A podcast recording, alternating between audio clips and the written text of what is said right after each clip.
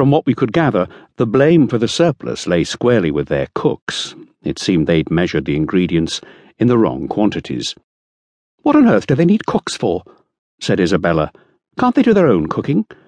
She'd been complaining about the newcomers for days, and now she had grounds for further criticism.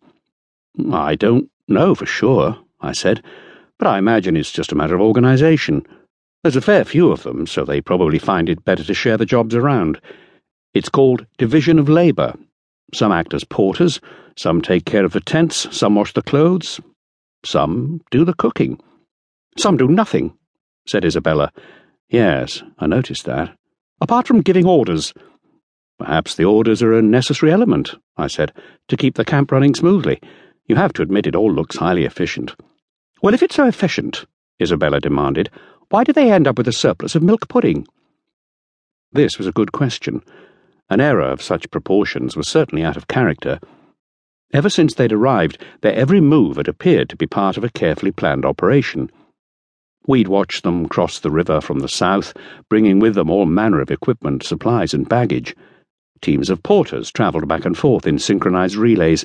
Accordingly, there were no wasted journeys or misplaced items. Evidently, they'd selected their ground in advance. We marvelled at the way they deployed their tents in a perfect grid formation. All the pitches were marked out precisely. Each tent was identical in size, colour, and shape, each faced in the same direction, and each was separated from the next by exactly the same interval. Several command tents stood slightly apart from the main group. Between them ran a parallel thoroughfare which we'd already nicknamed the High Street, because it was so busy with uniformed people coming and going. Every tent had a white pennant flying from its peak. When the work was finished, the new encampment dominated the entire southeastern part of the field. Along its boundary ran a low picket fence, and at each corner stood a flagpole. The camp had come into existence during the course of a single day, the process being overseen by a surveyor, a quartermaster, and an inspector of works.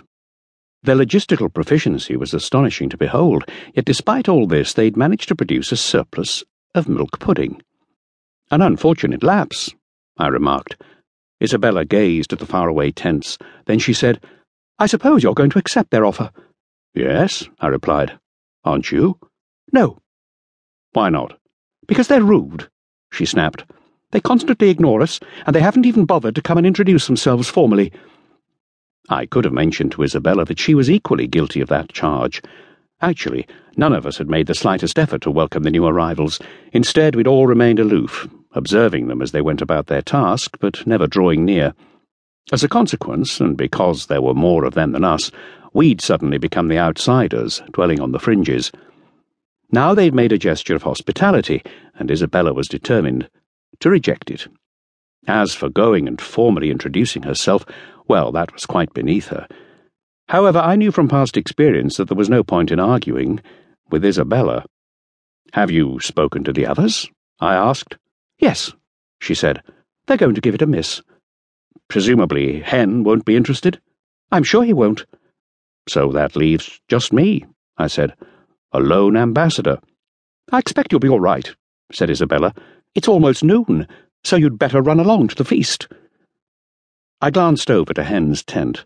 There was no sign of him, and I guessed he hadn't been informed of the offer. I would have liked to let him know, but it was too late now. I checked my appearance to ensure I was tidy. Then I headed off towards the southeast corner, feeling as I went that the eyes of the whole field were upon me. It was a bright, blustery day, and the flags were flying. As I approached the outer row of tents, I realized I hadn't trodden this stretch of land for a long, long while. The grass grew thick and lush beneath my feet, and I remembered how attractive this area had looked when I first saw it. On close inspection, the tents turned out to be surprisingly small. They were buff coloured and plainly utilitarian, with a single pole and a canopy rising to a point. The comfort of the occupants had patently not been taken into consideration. Even so, the fabric looked sturdy enough to resist the harshest of weather.